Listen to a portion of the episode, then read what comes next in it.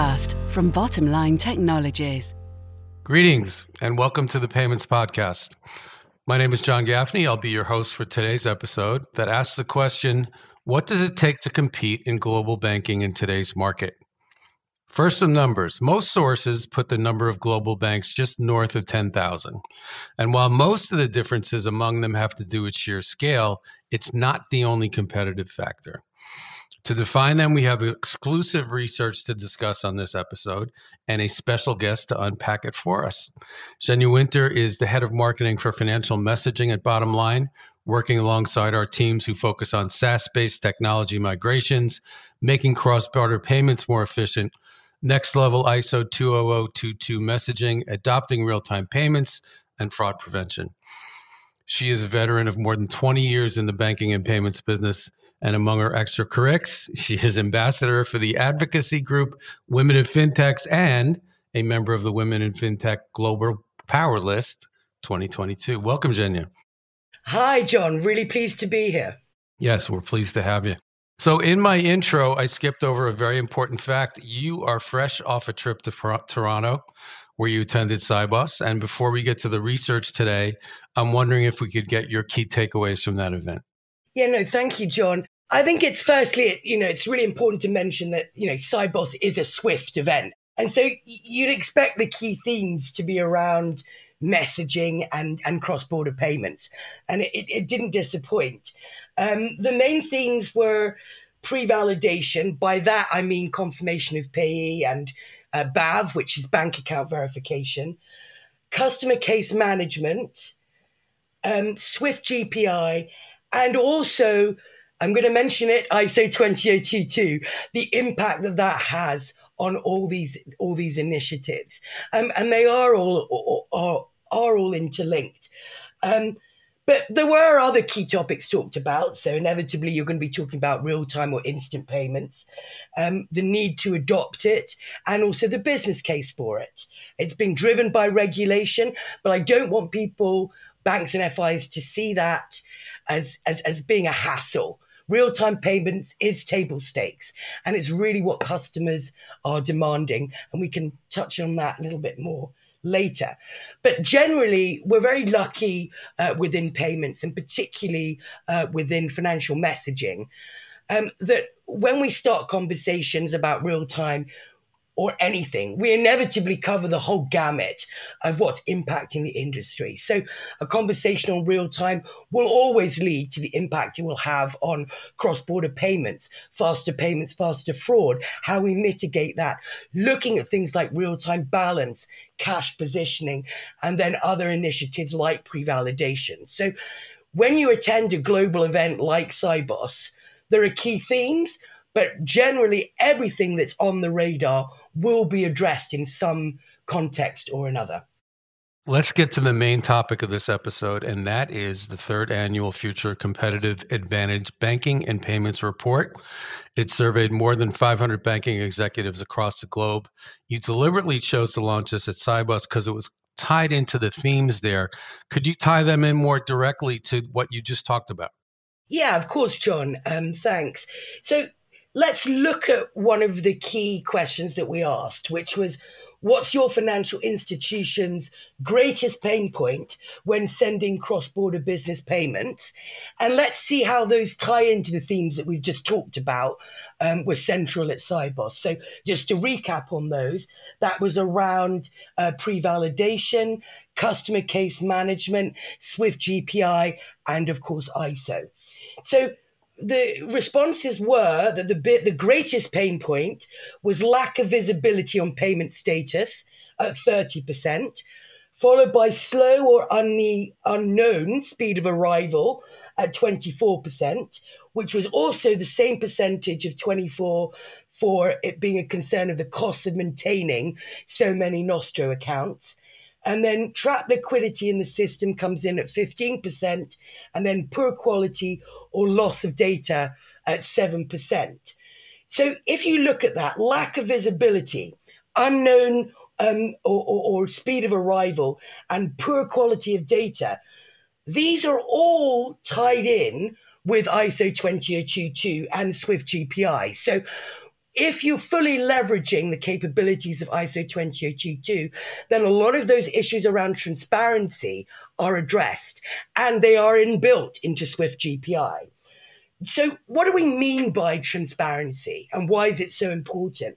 Well, when we look at transparency, we want to see everything from the full end to end of the transaction. So I want to know the details of the, the sender and the recipient. I want to know what FX rates are being charged. I want to look at what intermediaries are involved along the payments chain. And I also want to have visibility of any delays or issues um, with the, with the transaction. The worst possible thing is a really valuable customer um, ringing up and saying, "You promised me you'd send me my money." And I haven't got it. That causes embarrassment for the for the end customer of the bank, but also um, causes annoyance in the fact that you know, it's a very competitive roadmap out there. And so banks need to make sure that they're delivering exactly what those corporate customers are asking for. And I want to tie in more about poor quality of data as well, which is essentially if you're looking at ISO and the attributes, that's that rich, um, structured, um, enhanced, and standardized data. So if you have ISO, then it will address that issues of poor quality of, of data. But there's a difference between people bandy around phrases like structured data, enhanced data. I just want to take a second just to clarify what the distinction is between the two. So the structured data is a sort of this idea of having predefined fields with the sender's account, uh, the receiver's account, you know, the currency, the date, and so forth, allows allows you to be able to have that end to end view. And also because it's standardized, that allows for interoperability. So, what, why is that different to enhanced data? Well, enhanced data has purpose built fields in it. So, it's got that extra information. So, it means that you're able to include information related to invoices or even tax details. So, that additional ability to add more information into the fields allows for even better kind of end to end visibility. Now, how do I tie this in? So, when we're talking about this being a major pain point, this issue of visibility and knowledge about whether a transaction's been acceptable or not, we need to look from it from a corporate point of view. So, we talked about that frustration. Um, and so, therefore, it's very important for banks and FIs to be able to have some kind of way to address this with with customers. And that's what we call customer case management. And there are two solutions in particular which Swift has got. So that's stop and recall automation, which is all about bad data or, or, or changes in terms, and then case resolution, which is about amending due to in- incorrect or sort of missing information. Now, it's important because within cross border payments in particular, there's often a disconnect because not all relationships in the cross border chain have agreements with each other. So it may be that two or three know each other, but the chain four or five there's no kind of common ground or common sort of way of communicating. And this is where Swift comes in because they're the common denominator because they're all Swift members. So Swift sails in on their white charger to be able to to be able to address that communication loop to make sure that everybody knows what's happening to that to that transaction within the whole kind of course of it moving from the sender to the recipient Pre-validation is also relevant here as, as most payments fall fail due to there being poor data in the first place. So pre-validation is, is the process before sending a payment where banks and customers can check the validity of the beneficiary's account by comparing it against um, a library of transaction data. So in Swift's case, this means over 7 billion payments traveling between 4 billion accounts every single year. So there we've tied it all in with the themes. We've covered pre-validation, we've covered case management, and we've covered the importance of ISO. The other issues that were that were addressed here, and I, do want to touch on them, which is trapped liquidity in the system, and also costs of Nostro accounts. These can be addressed by solutions such as Visa B2B Connect or other multilateral platforms. Um, so I think the main thing I'm trying to say here is that there are issues there with cross border payments. But there are also solutions out there. There are solutions available. The issue is with lack of adoption or speed of adoption. So we can we can make cross-border payments a massive success. We just have to keep our eyes open to the solutions out there to help us. So another thing that was reported um, or highlighted in the report, excuse me, um, was that legacy infrastructure and fraud mitigation continue to be the most formidable obstacles between banks and, let's say, satisfied customers. And as it did last year, migrating to the cloud, migrating to cloud computing, and improving operational efficiency represent the best routes to overcoming these obstacles. So, my question to you, Zhenya, is: We know what the problems are, but what does the report say about solutions? Well, let's tackle legacy legacy infrastructure first. So banks and FIs are, are, very busy roadmaps, which are being steered by key industry initiatives from ISO 20022 to domestic and cross border real time payments, fraud management, cash positioning, you name it. So, whether implementation is being driven by industry regulation or the need to remain competitive by meeting customer expectations, the pressure to deliver speed to market and operational efficiency, as well as meeting industry mandates, is causing pain and concern for those burdened by legacy infrastructure. So, SaaS, clouds, even ISO 20022 are in themselves pretty dry topics, and tech's tech. What is more interesting is how they impact the delivery and performance of innovative new payment solutions and remove the aforementioned pain of legacy, disrupt, uh, disrupting innovation, and creating new revenue streams that appeal to customers. So, as the payments landscape continues to evolve, there'll be even, well, there'll be an ever increasing need to be able to connect to a variety of systems simultaneously. Additionally, busy roadmaps, new industry mandates, and competition mean that banks and financial institutions need to leverage the agility, scalability, and operational efficiency of a SaaS platform and become ISO 20022 native as soon as possible. So let's come on to frauds, um, and I want to I want to lead it back to to pre-validation here, if I may, which was that key theme that we talked about at Sibos. The pre-validation is also central to the industry's um, need to reduce authorized push payment fraud. So, for instance, the payment system regulator in the UK is introducing a new reimbursement requirement for authorized push payment fraud within the faster payment system. So it's readily accepted that APP fraud is quickly becoming one of the most significant types of, of fraud globally, by the way. So this should concern financial institutions. Why? It places the responsibility of any payment fraud with those banks and FIs themselves. For example, the new reimbursement requirement is underpinned by several key policies that will require payment firms to reimburse all in scope customers who fall victim to APP fraud so this new reimbursement requirement will come into force in 2024. While the announcement has been met with widespread approval from industry stakeholders, according to Reuters, the worry is that the UK's approach could inspire regulatory bodies around the world to take similar action. So that, for instance, would be in the US, where the regulatory landscape is, is, is much softer and, and does not mandate reimbursements for victims of fraud. So I'd expect a lot more initiatives such as confirmation of payee and other forms of pre validation, such as bank account verification, and more robust sanction screening requirements, similar to what's included in the proposed SEPA mandate, to be rolled out really pretty quickly. So they're right to be concerned about mitigating fraud risk, and they're right to be concerned about being held back with having legacy systems.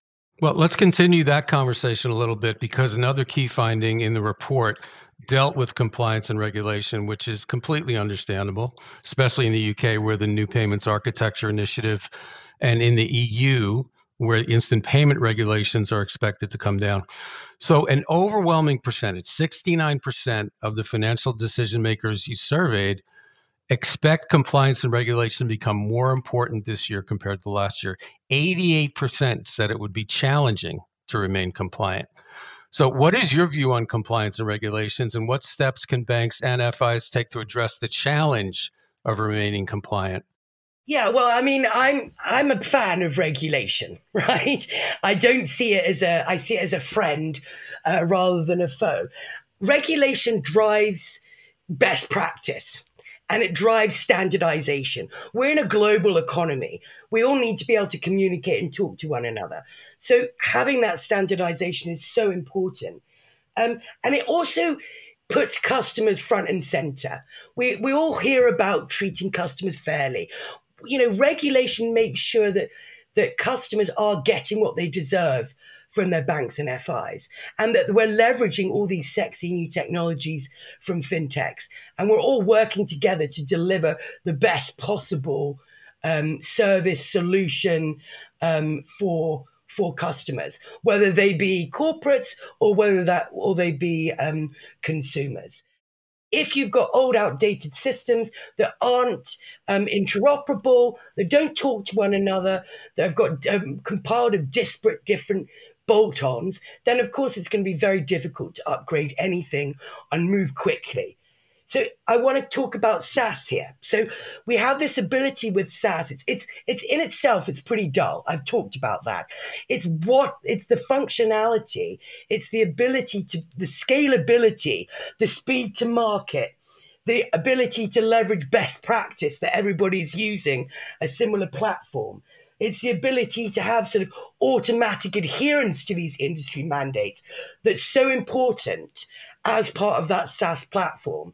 You're you're you're essentially saving yourself the the stress of being able to uh, of worrying about hitting those deadlines because you can do things one step at a time.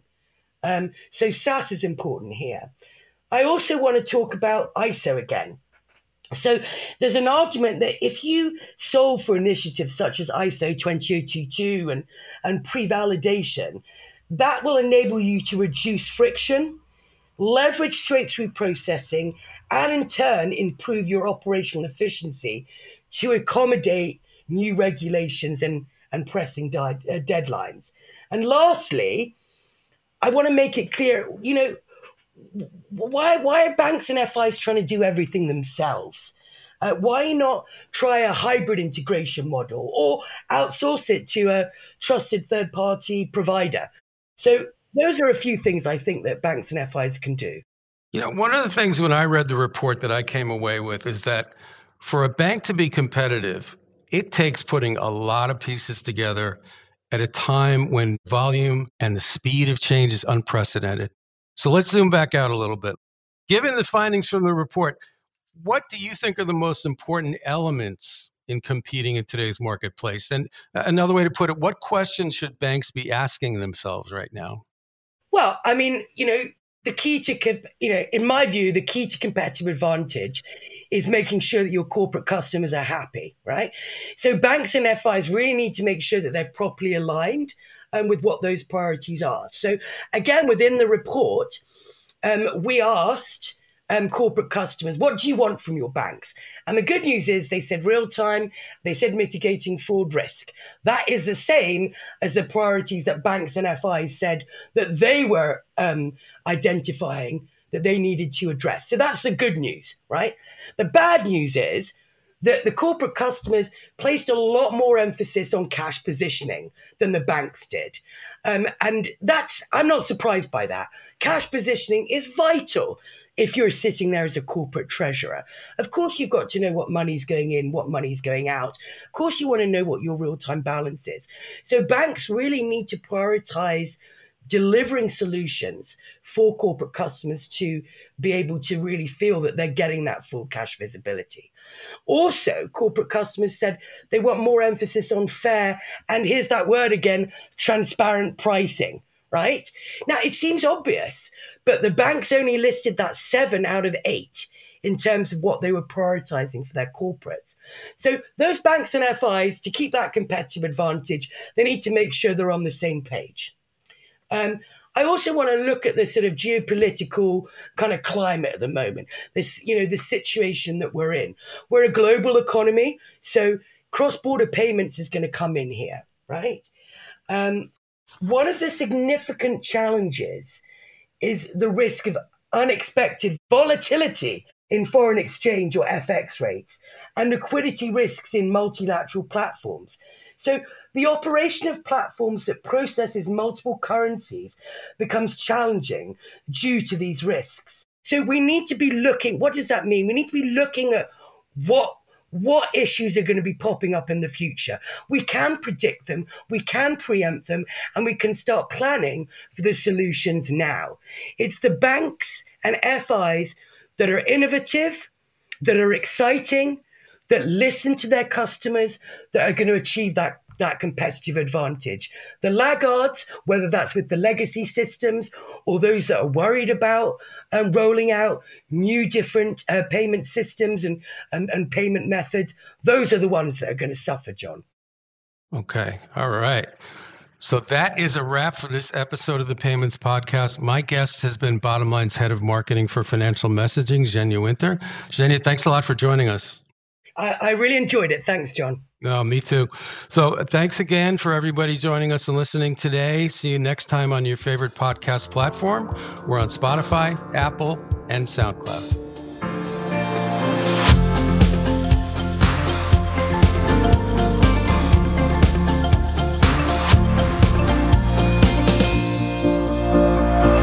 The Payments Podcast from Bottomline Technologies.